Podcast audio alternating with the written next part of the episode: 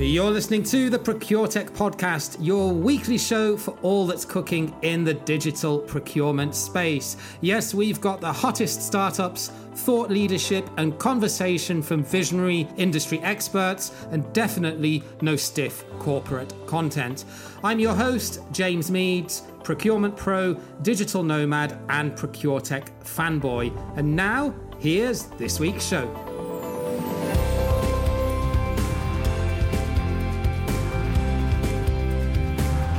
Yes, hello there, greetings, and welcome to another episode of the show. I'm glad to have you with me on this fine day where we're going to talk with another founder and CEO of a very, very innovative, fantastic procurement tech solution out there that only started last year, actually, but is growing rapidly. Before we do that, just want to give you a quick heads up that I recently have launched uh, a monthly newsletter with the Procure Tech podcast, where every month I'm going to be giving you a summary of everything that's been happening in the digital procurement space during that period, and also, thankfully, collaborating with some great influencers and industry experts in this space to give me their snippets and nuggets of gold from their bank of knowledge to help me share that with you too. If you want to get a piece of the action, then just head over to ProcureTech Podcast dot com forward slash newsletter. Sign up there, and we will bring you that goodness once a month to your inbox. So, on with today's show. And with that, I'm very, very pleased to welcome today's guest onto the show. We're going to be talking all about tail spend and specifically how we can improve the efficiency and effectiveness of procurement and free up some valuable time and resource in how we manage non strategic spend. So, to discuss tail spend, I would like to offer a very warm welcome to the ProcureTech podcast to Henning Hatje, CEO and co founder of Lhotse. Henning, welcome to the show. Thank you very much, James. Thanks for having me today. It's a pleasure. So, before we kick off, maybe just very, very briefly introduce Lhotse to the audience because you're, you're a pretty new company. So, I'm guessing there's quite a lot of people out there that maybe haven't heard of what you're doing. Yes, uh, absolutely. So, Lhotse is a ProcureTech venture that we started in, in 2020, and we're focused on optimizing, i.e., automating tactical spend for large corporations and for mid sized companies. And what we do in essence is we automate the supplier identification and approach processes and help companies to kind of bring tactical spend as it is in an unmanaged form in, in many companies today under control.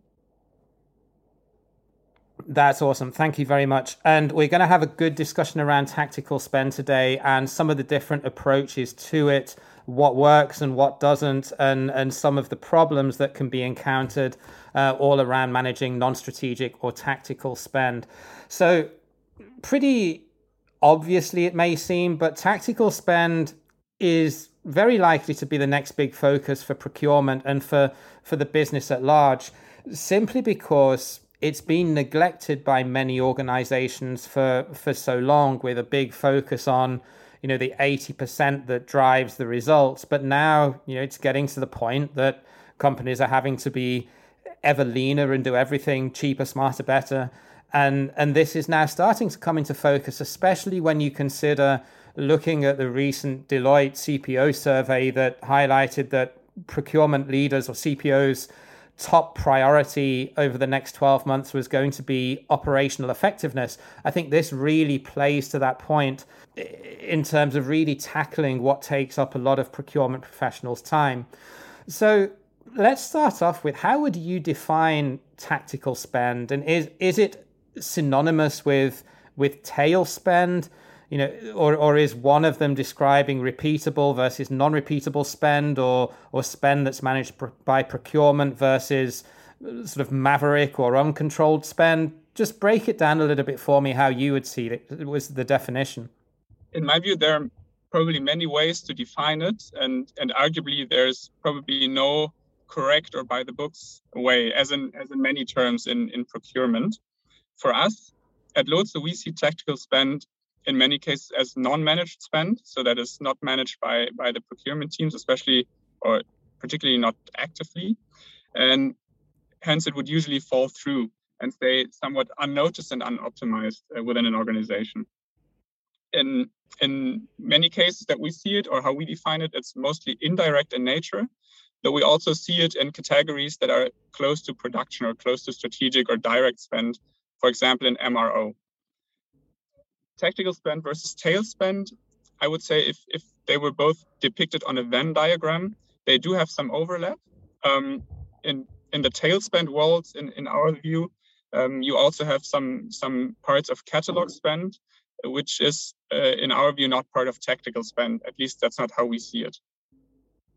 And uh, I would say the hardest definition uh, that an organization implicitly can have, by which they define tail spend, is kind of the thresholds that they use for, for example, if they decide upon how many offers um, you would need for a certain requisition, if it's one versus three, for example, or if certain suppliers are allowed to be included in a request or not, for example, only preferred suppliers.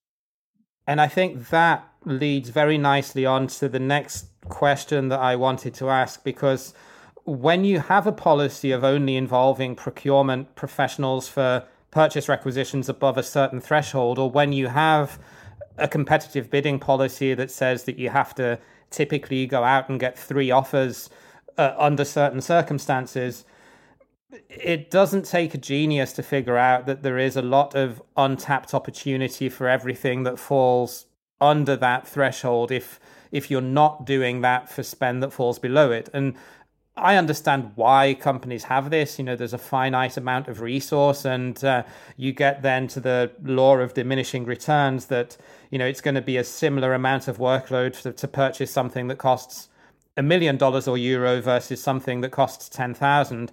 But, you know, there is always opportunity there, and it's a huge area that, that is untapped at the moment.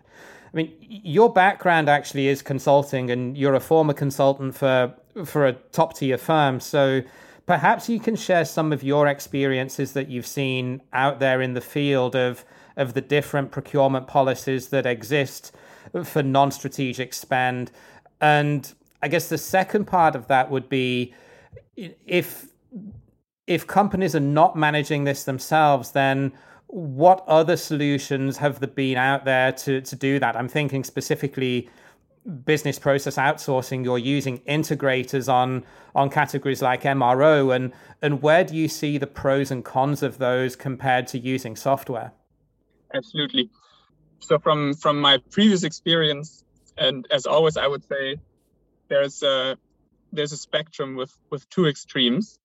Um, that's at least what I witnessed uh, during my time at, at Boston Consulting Group. I would put that on on two dimensions actually. So the first one is um, spend thresholds that an organization theoretically sets in their processes. In essence, below which threshold they allow for for tactical spend to exist. Um, in that sense, that you only need one offer, for example, or that you you can just buy what you want, um, spoken in a very colloquial way. The second dimension is a bit softer, namely, I would call it the diligence with which a policy is enforced. And also here you have um, two ends. This is obviously, um, this has not only to do with the perception and mandate of the procurement function internally, but also with the man or, or women power of, of that function. How much, yeah, power and, and, and capacity they actually have to enforce the policies they, they've been setting for the organization. In terms of the thresholds, we've seen both. We've seen very cost conscious companies that require three offers, for example, for anything that is even above 5,000 euros. And then the, at the other end of the spectrum, there are companies that don't mind anything below 100K to be sourced with a single non negotiated offer. I would say wow. pharma, yeah, pharma is, is one of the examples um, where we have seen this. It's just not that relevant in their perspective with the long R and D cycle. Because they make far too much money, right? I wouldn't I wouldn't put it that way, uh, but uh, just in terms of um, the budgets they're having on their R and D projects, they, let's put it that way, they have other priorities. So I would say the story changes a bit though when you when you add this enforcement or this diligence dimension that I mentioned before, especially in those firms that have rather uh, strict uh, thresholds. So, which we believe is in theory a great thing usually tend to be rather lavish uh, with their enforcement. And that's actually for rather obvious reasons. More events uh, fall within the range. So um, more events to be handled, uh, to approve, to check. Uh, but there's usually no capacity to do that extra work. When sizing the procurement function, that bit was, well, obviously sometimes overlooked.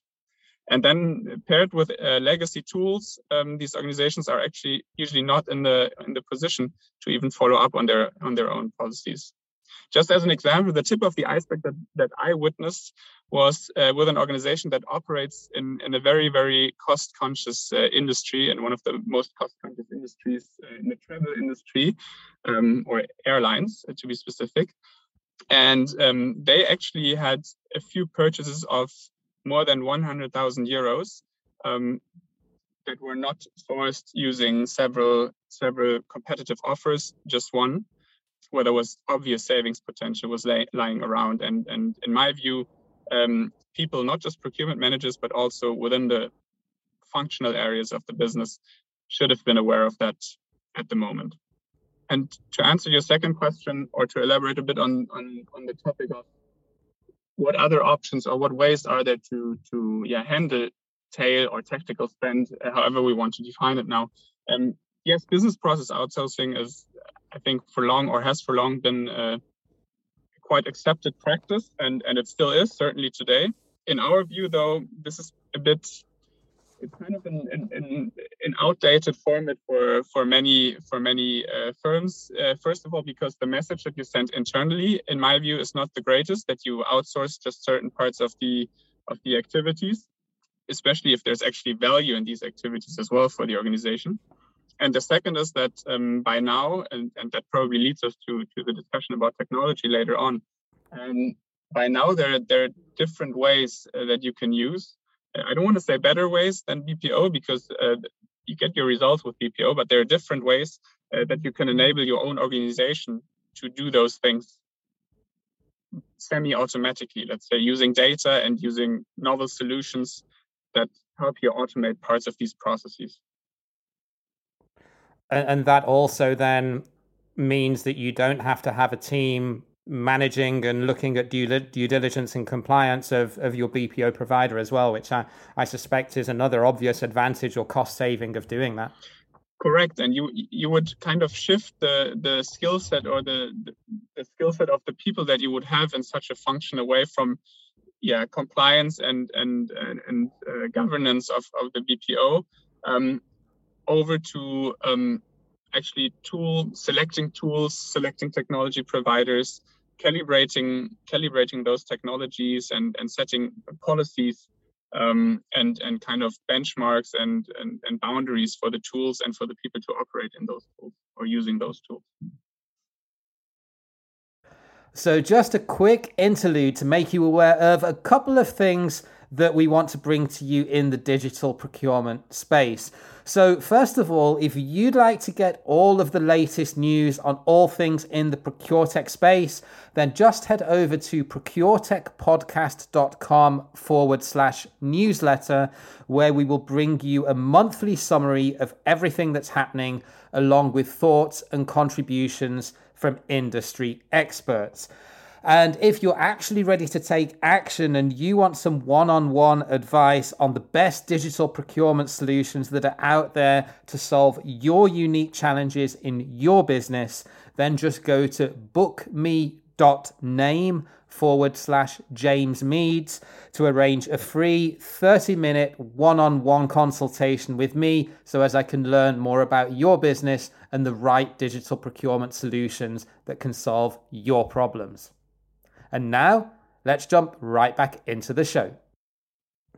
And one advantage of using technology is that you you've already got in your organization the existing data in your ERP system, assuming we're talking about you know mid to large to enterprise level businesses that would be running an ERP system. So you've got historical data.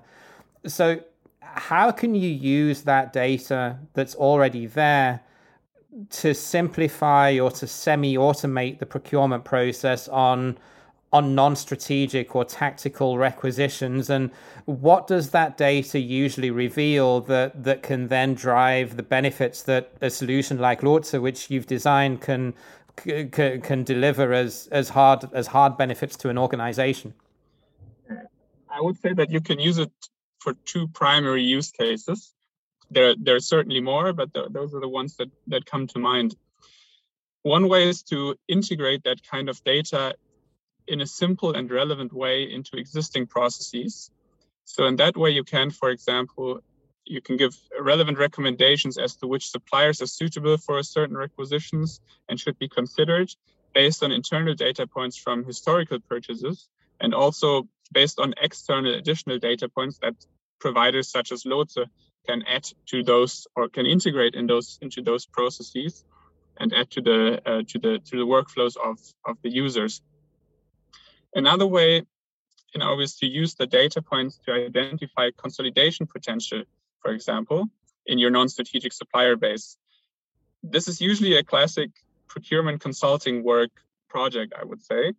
But today, you don't necessarily need a whole team of consultants for that uh, anymore, at least not in, in many cases. In essence, software and trained algorithms that understand what's in your supplier base can help you identify, for example, unnecessary redundancies in, in your supplier base.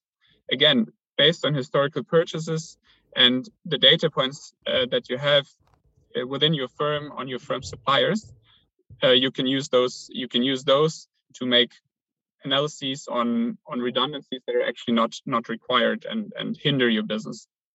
And then you can, in the end, use these analyses to run, for example, tenders to do framework contracts with only a few suppliers, a few then more strategic suppliers for certain items.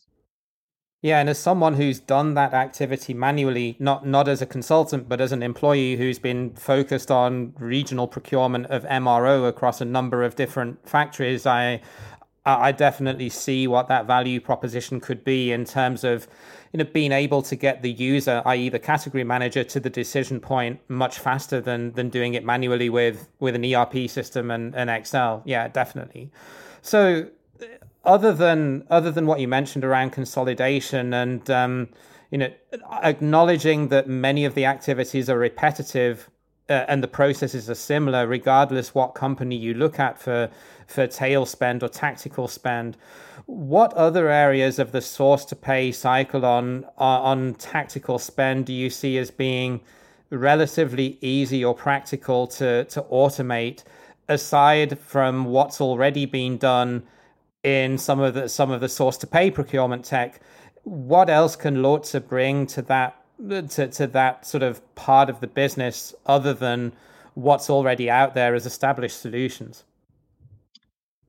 Yeah, so uh, first and foremost, because this is uh, what we actually do, um, we see it in supplier identification.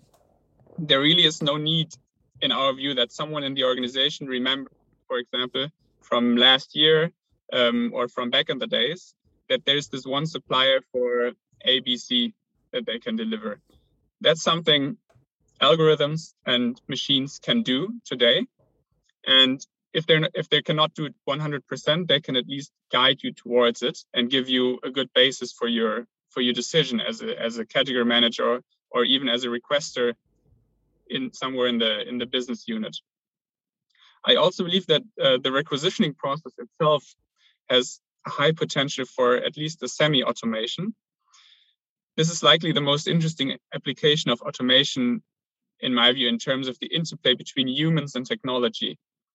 You can if, if you kind of think this through there can be uh, you, you can enable as a if, as a software provider you can enable people in organizations to be much more efficient and also effective in the way they request something because they get smart suggestions based on both based on historical data but also based on external data points that we can add and enrich um, in the requisitioning process when someone defines their request.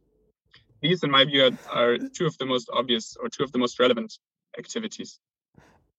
So what we're saying then in simple terms is that it doesn't require historical knowledge or or you you're not a at the mercy of having to try and pull that data out of an ERP system, which, let's face it, most procurement people don't really know how to use all of the functions in in one of these big cumbersome ERP systems. So it it brings all of that into a single source of truth and and also takes supplier communication outside of buyers inboxes so if they leave the company for example or they're or they're off sick or they're no longer there for whatever reason that data is going to be accessible for for for posterity in in one central system. So yeah, you know, I can I, I can certainly see, as with all procurement tech, bringing it into that one central source of truth is is naturally a big advantage when we think of you know how the future economy is going to be driven ever, ever more by by data.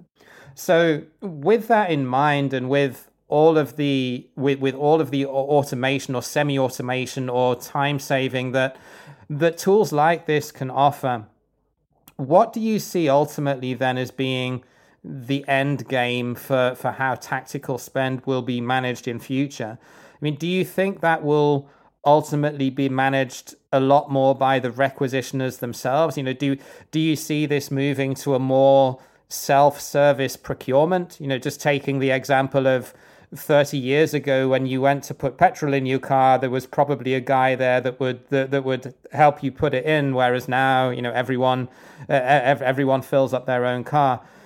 Do you, do you think that will that will be the trend? Yes.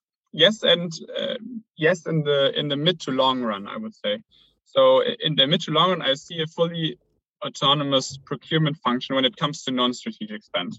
However there will be two roles still in that in that procurement function um, there will definitely someone who is a, a product or tool owner who makes sure that the right systems are in place and that they're functioning as expected as to as defined by by um, by the business and also there will be let's just call him or her a policy owner who sets the frame in terms of the content, the strategy, the minimum requirements for suppliers, etc., so that that the systems actually know how to behave and what to do. And the rest, I would actually say yes. There, um, you had a nice example there, and, and I always like to take the IKEA example to offload it to the internal customer in that in that sense. Um, that I believe will happen uh, to to the to the requisitioning process or in, in, in tactical spend definitely. And however, in the short run, um, I, I, definitely or actually see more resources going into procurement, not just to bring about this change because this change will take some time and it will take effort in the functions um, to, to, to bring it about, but also in, in a more strategic sense, I would say, um, the procurement function deserves so much more attention in a company internal context than it's mostly given today. It's a bit like with, for example, compliance in the last decade, when money laundering, fraud, sanctions regimes were global topics of interest and that were ultimately then very, very crucial to, to handle for any organization. I see kind of the similar challenges or new challenges in a similar context now that are relevant to procurement, climate change, uh, first and foremost, but also uh, generally supply chain resilience. Procurement, in our view, is pretty much in the best spot in an organization to build a governance around these challenges because so much of the transactions of an organization to the outside world go through this function. So yes, but ultimately coming back to your question, um, I will I see that the requisitioners will do all the let's say operative work themselves. And there were two great points that you made in that answer that I would really like to highlight because I think they're so important to anyone that's having to or build or orchestrate a procurement team now going forward is that number one, the move towards a more self-service model and that, that you use the IKEA example, I think is really touching because generally speaking, people love IKEA. Yes, you know, there are people that hate it and don't like the concept, but whenever you go to an IKEA store, it's always busy, right? So I mean it's and it's such a hugely successful business that they're clearly doing something right. So I think that's improving the end customer experience.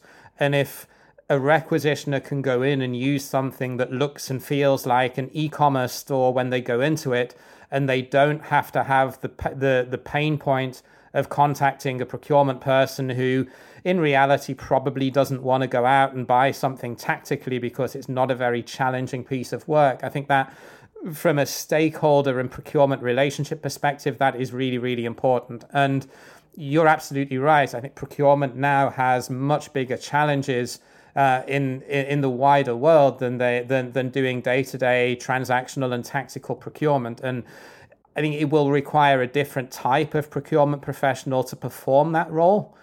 But ultimately, I truly believe that procurement as a department will come out of this with with with a much more upskilled team and a much more professional team because those new activities and responsibilities that are coming into procurement you're right with with procurement being essentially the fulcrum of the whole supply chain when it comes to supplier and external vendor management I think that will really elevate the the function. But in order to do that as you say some of the more day-to-day mundane tactical work has to be automated or simplified or or pushed onto the end user to enable them to to self to self serve their their requirements. Yes. So my my final question, Henning, is where do you feel the gaps are now in terms of user experience when it comes to things like tracking requisitions, acknowledgements, delivery dates, goods receipts? You know, if, with Lhotse brings all of that into one place, doesn't it? So maybe just tell us a little bit about that before we sign off. Yeah. Sure. Yeah, you're absolutely right. That's definitely one of the key challenges, which is also one of the reasons why the space is so interesting and there's so much potential uh, to aid the buying teams, but also the requisitioners. Um, the gap exists, um, in our view, at Lhotse mostly because it takes too long to adapt or to change processes to new circumstances most of the processes that, that organizations use today are still made for like standardization and, and they were built at a time when data and data insights didn't really play a role in these processes. They were, the input, in fact, was in 95% of the cases purely driven by the human behind the machine, which is great. But as we see today, there, there are more advanced technologies that can uh, fuel these data right into, into the processes. And I guess you've experienced this uh, yourself um, in, in the past. It just takes a lot of time and willpower before an organization is ready for, for a change and to adjust a process um, that has been there or been around for, for quite a while. But that's exactly what we need, I think, less process or new processes um, that accommodate for these abilities for data analyses um, that we have today. And yeah, that's kind of an, an issue still, in my view, that the user experience and and and the mostly the user experience is just not intuitive and, and it's not fun to use technology in, in a corporate context today, even even today in 2021. It was neglected for quite a long time. The user experience in B2B environments has so much potential. And we were wondering, especially in the last two years when we were designing Lhotse and, and, and starting the whole the whole project, why does no one seem to care about creating a software experience in B2B that users actually enjoy? People spend so much time during their day in, in front of these systems and still most of them still look like and and feel like also when you use them when you when you jump through the process steps and back and forth uh, like they were built um, in the last century yeah, I mean, I I see maybe there are more and more companies doing this now, but but you're right that we're still very very much on the left hand side of the bell curve, and maybe I'm just in in in my own sort of little little world in my echo chamber because I talk to so many people like yourself, but when you go into the wider world, there are there is a uh, there are a lot of organizations that are still using Excel, SharePoint, and an ERP system as their digital procurement tools. So yeah, I think the, the overwhelming majority are, are still at, are still at that phase. Yeah. So final question, Henning: If anyone would like to learn more about Lhotse or maybe see a demonstration of the software, what's the best way that they can get in touch with you? The easiest way is definitely to just send me a message on LinkedIn um, or send me an email. We're always monitoring our emails, obviously, and we can definitely be yeah set up a call within a few days and, and give anyone interested a live demo and discuss if, if tactical spend is a challenge for, for their organization or just brainstorm a bit on, on the future of procurement.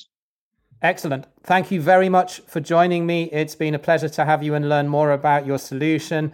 And yeah, keep in touch and good luck with your growth because you recently got funding and I hear you're growing pretty quickly at the moment. Great. Yeah. Thank you very much, James. It was fun speaking with you and keep in touch. Will do. Thank you. So, as Henning alluded to in that interview, freeing up your resources so as they can spend time on what's going to be a critical requirement for procurement teams going forward is really the biggest USP that he can give to try and sell his software. So, thank you once again for listening to the Procure Tech podcast. I know that there are a lot of other podcasts out there these days in the procurement space, so I'm very grateful that you've chosen to insert me into your earballs on this fine day. If you like the show, then don't forget, please subscribe in your favorite podcast directory. And even better, leave us a review if you like what you hear so as we can more reach more people with our content. Follow the LinkedIn page to get recent updates from us. And until then, I will see you next week with another great show. Bye for now.